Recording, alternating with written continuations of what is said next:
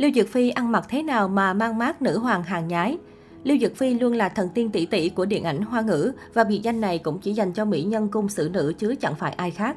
Nhưng lại lùng thay, thay vì được tô son trắc phấn và nâng tầm nhan sắc bởi những bộ trang phục được đầu tư chỉnh chu, từ chất liệu kiểu dáng cho tới thiết kế, Lưu Dực Phi lại từng nhiều lần vướng nghi vấn đạo nhái trang phục. Mới đây, cư dân mạng xã hội Weibo đã khơi lại những lần Lưu Dực Phi mặc bản lỗi của các thiết kế nổi tiếng.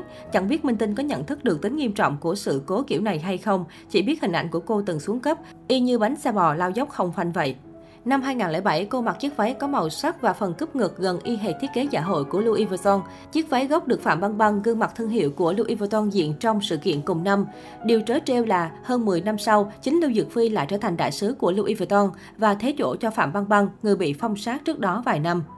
Năm 2009, nữ diễn viên tiếp tục bị tố mặc váy nhái thương hiệu Fendi. Trong khi phía Lưu Dực Phi im lặng là vàng, thì chủ nhân của chiếc váy nhái đã đáp trả cư dân mạng một cách trơ tráo. Tôi không mượn ý tưởng, đúng là tôi đã sao chép đấy, chỉ có kẻ ngốc mới tự thiết kế. Thời gian thấm thoát trôi qua, giá trị thương hiệu và chiến lược xây dựng hình ảnh của Lưu Dực Phi dần thay đổi. Vị trí đại sứ thương hiệu mà cô được Louis Vuitton trao tận tay đã thức tỉnh chấn chỉnh lại tư duy thời trang của nữ diễn viên. Dẫu vẫn nhiều lần khiến người ta băn khoăn trước khí chất dìm hàng hiệu, nhưng sự đầu tư đúng chỗ của Lưu Dực Phi khi chọn được stylist phù hợp là điều mà công chúng phải thừa nhận. Trước đó xuất hiện trên tạp chí Fashion Cosmo, Lưu Dực Phi đã thẳng thắn đáp trả những lời chê bai mặt xấu. Thần tiên tỷ tỷ cho hay, tôi chưa bao giờ nghĩ đến vấn đề này. Nào có cái gì xấu đẹp hay phá hỏng hình tượng. Các bạn không nên quan tâm áo khoác bên ngoài, trang phục bên trong khi quay phim mới là thứ cần chú ý. Có thể nói trong làng giải trí xe buýt hiện nay, ngoài nhan sắc và diễn xuất thì thời trang cũng đang là yếu tố cực kỳ quan trọng.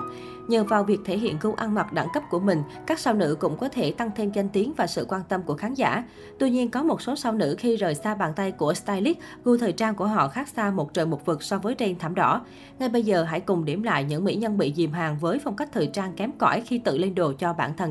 Một Trương Bá Chi Trương Bá Chi là ngọc nữ xứ Cảng Thơm, Bá Chi với gương mặt đẹp không tì vết khiến bao người phải ngưỡng mộ.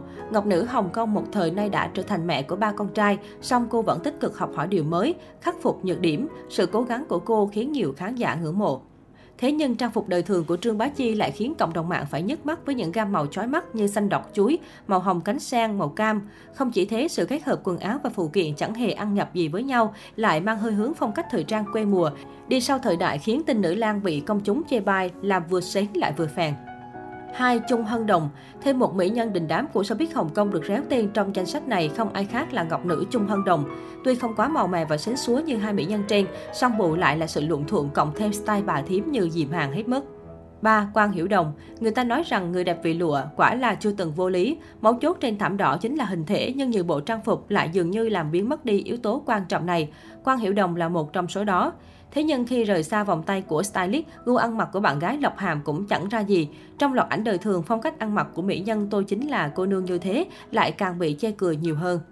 Trong sự kiện đêm hội Weibo trước đó, Quang Hiểu Đồng mặc một chiếc váy ngắn màu vàng tươi với đính kim sa trên ngực. Đường cắt của váy cũng rất khó hiểu, nó gần như là thiết kế thẳng, trông như không có eo. Khi đến sự kiện, Quang Hiểu Đồng lại thay đổi diện mạo, mặc một chiếc váy sequin màu hồng nhạt, giống như một thành viên đội trượt băng nghệ thuật Olympic đi nhầm nơi.